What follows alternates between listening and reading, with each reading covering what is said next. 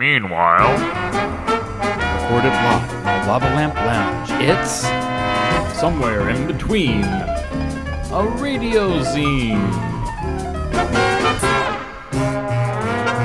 News, music, culture, stories, and more. This show is what we make of it, and hopefully you'll join us in the fun, too. Now let's get started. And welcome to a supernatural radio noir. It's issue 50 The Adventures of Marcus Little, Part 3. That isn't to say that I didn't appropriate some ideas from old projects from the past. In fact, the name Marcus Little is actually something that dates back to high school. I used to drop that character name into a number of different pieces and projects here and there that never actually got finished, or in some cases were never that much to begin with.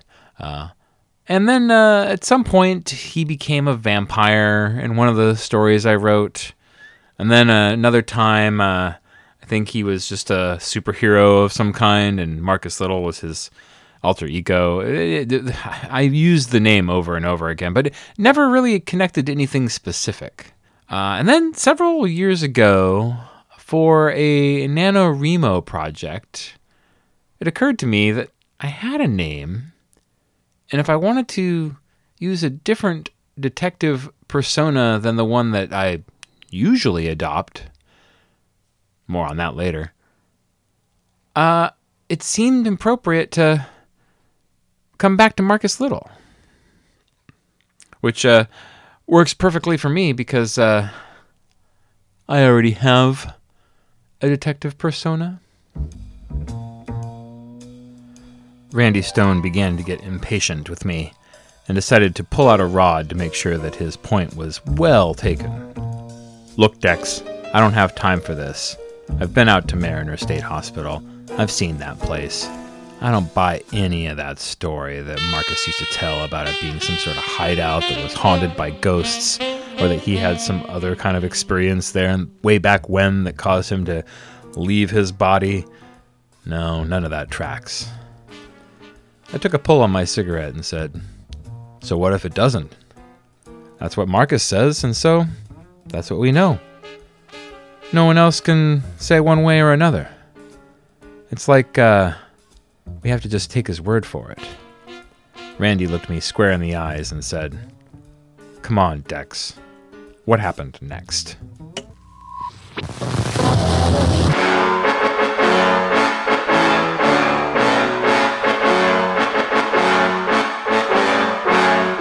Act 3 of The Adventures of Marcus Little starts momentarily. Now, with Nate Kelly in the title role, we will continue today's story Tall Tales and Small Rewards. It was clear from the handwriting on the matchbook that no matter how much I'd been burned, there was always room to still give the third degree to someone. But who she was and how she fit into all of this was anyone's guess. And more to the point, it was something I needed some fresh accoutrement and or a fresh gin and tonic to properly mull it over before I could take action. But as soon as I started pedaling back to my pad, this ghost starts following me and for some reason no longer bound to the hospital.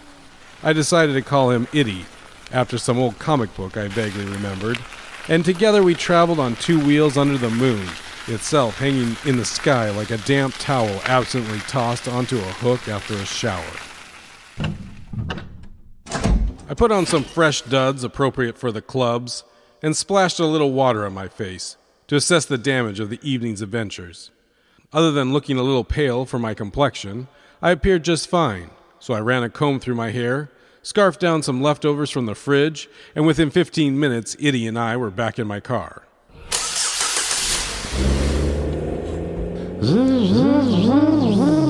It won't be long now.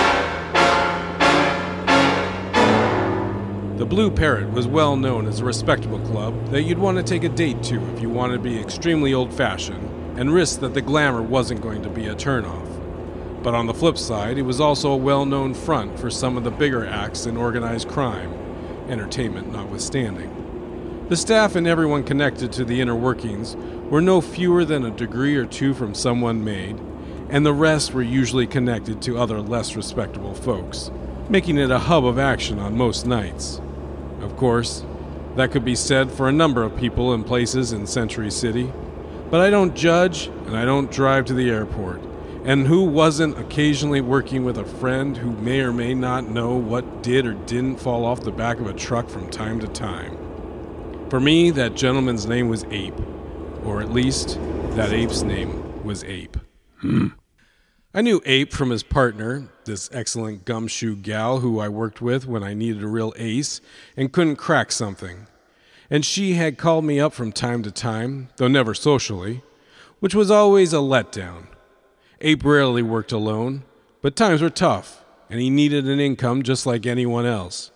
He was also the perfect doorman for a place like the Blue Parrot. No one could talk their way past or muscle up to that big gorilla without really getting the monkey business. Lucky for me, we were in a similar line of work, so to speak, and more pointedly, we were totally square. I parked the Chevy and Itty and I got out, still under the impression we were working a completely different case. And uh, don't let me catch you ugly jackals here again, you hear me? Hmm. Now, uh. Whoa!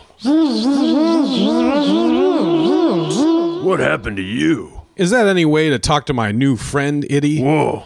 That's not what I meant, Mark. Hmm. Yeah, you just look different, Saul. It's been a long day. What's the holdup tonight? If I just put my paw under yours and catch that Jackson that you're about to drop, we shouldn't have a holdup at all, sir. Fine. Uh, just putting the kids through college, you know. You don't have any kids. And I, I won't give up trying until I have some, thank you. Now, what do you need? Just a table for me and my friend, preferably with a good view of Betty when she takes the stage. I should have known. You know, on second thought, you can have the bell back. Betty's not in tonight. Oh, really? Edie says she's up in 15 minutes. Now, why would you say she's not in? You can't blame me for trying. but you never gave me this, and I never saw you. And you better take my call first thing next time Angel needs a favor. For her, anything. Hmm. Table three ish. And for you, there's a four drink minimum. You drive me ape, you big gorilla. The Blue Parrot was carried live on ABS radio five nights a week, and their entertainment was second to none. Itty and I ordered some cocktails, surf and turf, and plenty of sides, and were feeling fat and happy when the lights finally dimmed. Hey, hi, and welcome to the Blue Parrot Lounge here in beautiful Century City.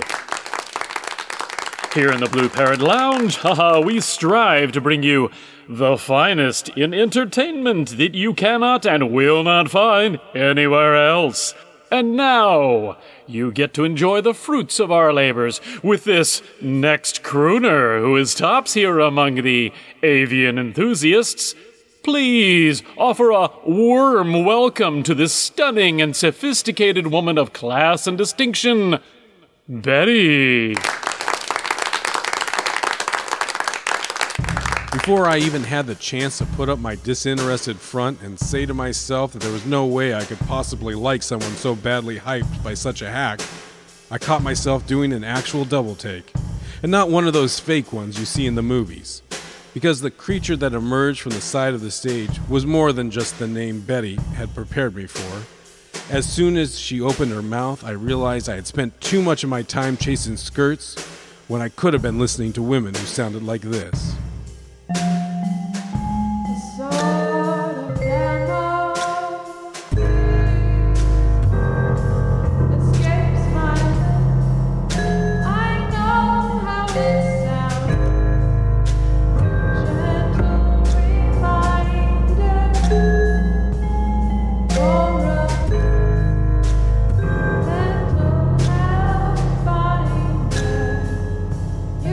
What could I say? The wise guy was speechless, the PI without a sense of how to signify, and it was clear why any one of millions of people shouldn't want to have her name scribbled on the inside of anything within reach, let alone a matchbook. Mythical comparisons come to mind, and the dimmest memories of poetry seemed to pop up when I tried to piece it together. And yet, this didn't prevent me from accidentally summarizing it poorly and succinctly with, Wow.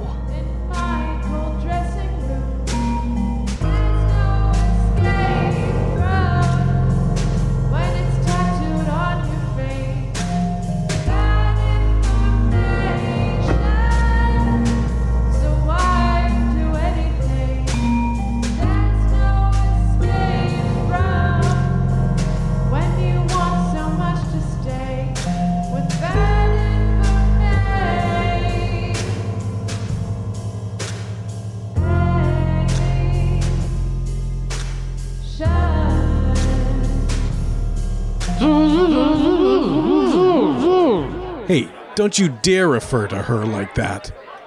How would you feel if someone said something like that about you? exactly. Now, can you scout things out here first before I make a play for her dressing room? we make a good team, Itty. While the MC droned on and attempted to badly do a job anyone who didn't call themselves an MC could do much better, I quickly ordered another drink and watched Itty as he seemed to float around the club effortlessly, without being noticed. Before long, he came floating back with a pint glass in his spectral hand. Okay, thanks. While I was not in the best physical shape, this job does keep you light on your toes when you need to be. And I quickly made my way down the hall and to the green room.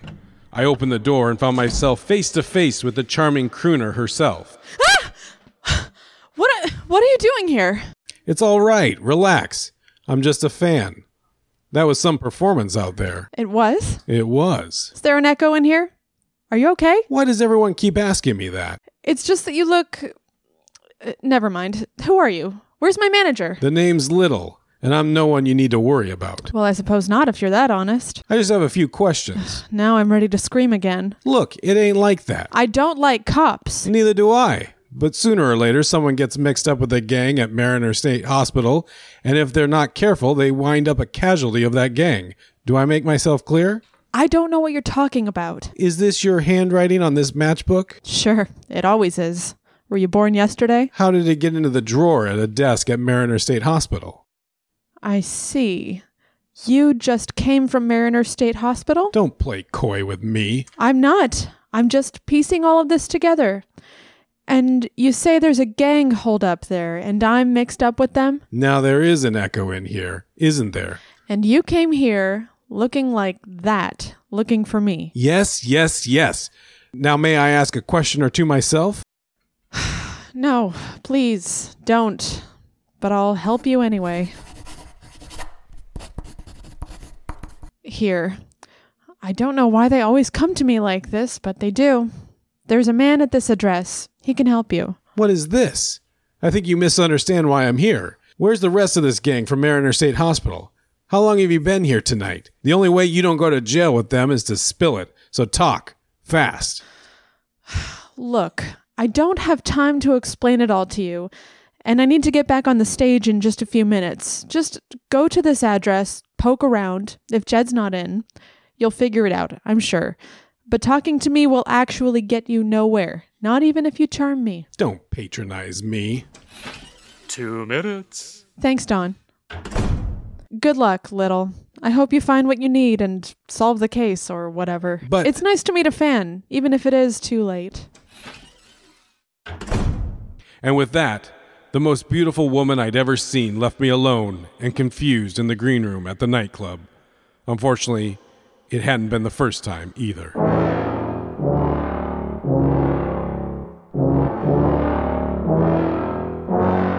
Itty and I settled our tab at the Blue Parrot and beat a hasty retreat. I was beginning to get the stink eye from someone I could only imagine was Betty's manager, and with my luck, I wouldn't last much longer in a place like this without a couple people with grudges finally realizing who I was and what I was up to.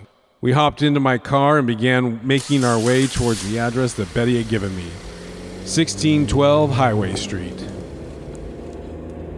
I couldn't place the address at first, And as Itty and I made our way towards it, I reflected on how strange it was to live in a city that you didn't know completely. How small are our roles in this world when it really comes down to things? Are we just running meaningless errands, given weight only because we have to carry around the memory of what we've done? For us to constantly consider as we continue to accumulate more and more things to do or have done. How far will we continue following this seemingly connected trail of events strung together before we finally piece together the entire picture? The full city, all of the nooks and crannies accounted for, and all the crumbs and clues finally pointing towards a full and complete picture. I changed the channel on my radio. Suffice it to say, by the time Itty and I realized where we were about to arrive, we were fully prepared in both mood and spirit to encounter something truly awful. It was only when we were in front of the place that I realized I had been here before, too the city morgue. The last place bodies go before they are moved to the various funeral parlors and cemeteries bodies wind up in. Perhaps the gang at Mariner State Hospital was up to something much worse and creepier than I realized. Itty and I knocked, but there was no answer. And whoever Jed might have been didn't get a chance to appear in our adventures. For some reason only he knows. To my surprise, the door opened easily without having to be picked or kicked in that much, and it took me a moment or two to orient myself properly before I could determine where we could find the most clues, and quickly. The office I knew of seemed to have nothing of interest in it, and as we continued to wander around the building, it became clear that we needed to check the cold storage if we wanted to find anything really interesting. We made it back and were about to start opening doors and checking in on the occupants when we heard the sound of two people arriving. Itty and I quickly ducked into a closet and hoped for the best, but given my luck this evening, that seemed unlikely. Uh, it's not like I need to say I, am sorry for, for something like that, right? I don't see why you would need to. I mean, uh, to be fair, he, he, should know what line of work he's getting into if he hasn't learned already by now. In a way, then, this is his first lesson, right? I'm not sure I really know what you mean, but I think I follow you. Uh, it's a shame you're too nice. Uh, people take advantage of nice people. Do you think that's what happened to this guy? He was too nice? Hard to say. Uh, my guess is wrong place, wrong time. Uh, I mean, uh, he didn't have the brains enough to stay out of somewhere like that hospital. So it's, uh, it's not surprising what happens to people like that, right? Probably not. Seems like a tragedy, though, don't you think? No one deserves this. Who can say? I'm not sure that we're the right ones to judge in a situation like this. Uh, we're merely bit parts in the play of this man's life. And while it has come to an end, perhaps even these small roles will be of import in some way or another. Knock it off. It's almost quitting time, and I don't want deep thoughts before I get drunk. Then I'm all sad and emo for the rest of the night, and that's no way to end an evening. Okay. What about baseball? Can't we talk about stereo equipment? I just got an excellent receiver that sounds great when you connect it to a good pair of speakers. Come on! You always talk about stereos. I just visited this incredible baseball museum, and let me tell you, there's no mystery why it was packed with visitors. Oh, the thinking man sport. As soon as the two of them left, Itty and I immediately got out of the closet.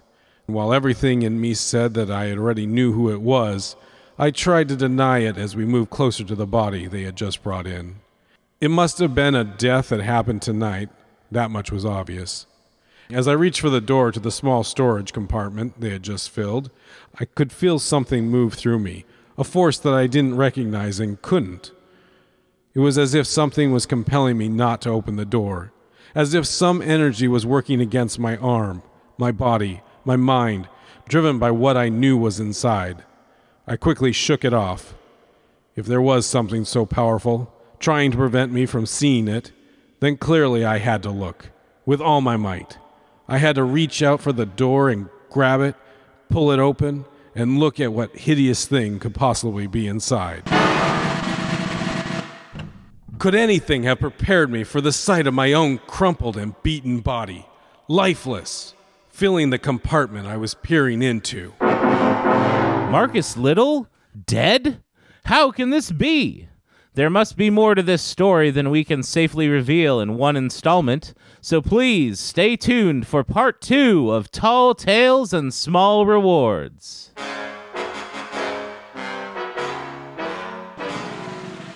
The Adventures of Marcus Little features Nate Kelly as Marcus Little and Jessica Norman as Cindy Baumgarten. Featured in the cast were Jill Honstein as Candy Matson, Heather Sadowski as Johnny Thunder, Sean Royal as Mort Linger, Jeff Parks as Itty, Dash Thompson as Barney, Travis Doan as Fred and Ape, Tim Maloney as Parson Sanders, Don and Horace Withers, Emma Pace Jonas as Betty, David the Weatherman Wills as Merlin, and David Little Fyodor Lichtenberg as Greg. Also featured were Jason Ramey, Kelly Taylor, Jessica Ramey, Jesse Sutherland, Bella Ramey, Austin Rich, Stella Starr Schaefer, and William R. Harris. Our music was by Brendan Murray and Matt Orifice, and our script was by A.C. Richards. Your announcer was Fred Weiser. The Adventures of Marcus Little can be heard every week here on ABS, the American Broadcasting System. ABS, it's what's on. Now, stay tuned for part two after these messages and station identification. This is ABS, the American Broadcasting System. It is 10:59 Standard Time. When listening to ABS, why not catch the 5 o'clock news? Chuck Weston has all the stories that are news to use, and with Cassie Lindquist on weather and sports, you are guaranteed to get everything you need to know when you need to know it. And at 8 on Fridays, it's the amazing world of science. Yes, it's true what they say, and every week, Professor Know It All takes you on a journey through ideas that are so unbelievable they must be true. That's the amazing world of science with Professor Know It All and the 5 o'clock news. True stories on the radio are waiting for you. And now.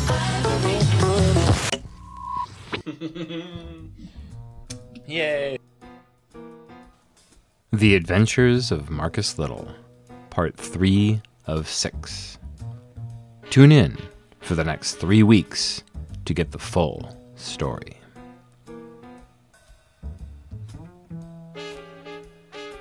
And that's going to do it for us this week here on the program. Somewhere in between, a radio zine The Adventures of Marcus Little, Part 3. Issue 50 was written and assembled by Austin Rich. Just because it was Thanksgiving yesterday doesn't mean you have to be a glutton today. Black Friday is no holiday to celebrate. It's right there in the name. It's dark. It's foreboding. It's. It's Black Friday. Avoid it at all costs. You should feel shame and disgrace for engaging in the ritual of money spending that makes all of us feel less human. Come on. When was the last time you read a good book anyway? You got the day off. Use it. Not in a shopping way, in a more literary way. Or, or something. Just don't spend money, please. This episode was produced by Austin Rich in the Lava Lamp Lounge and was assembled using only the finest in 20th century technology. In the long standing tradition of most zines, there is an open submission policy here. If you have a story, music, or poetry that you'd like to send in or read, or you just want to be a part of the show, why not drop a line to austinrich at gmail.com? That's going to do it for us this week. You guys are wonderful. You guys are beautiful. And without you, there would be no program. Be seeing you. Somewhere in between? A radio zine?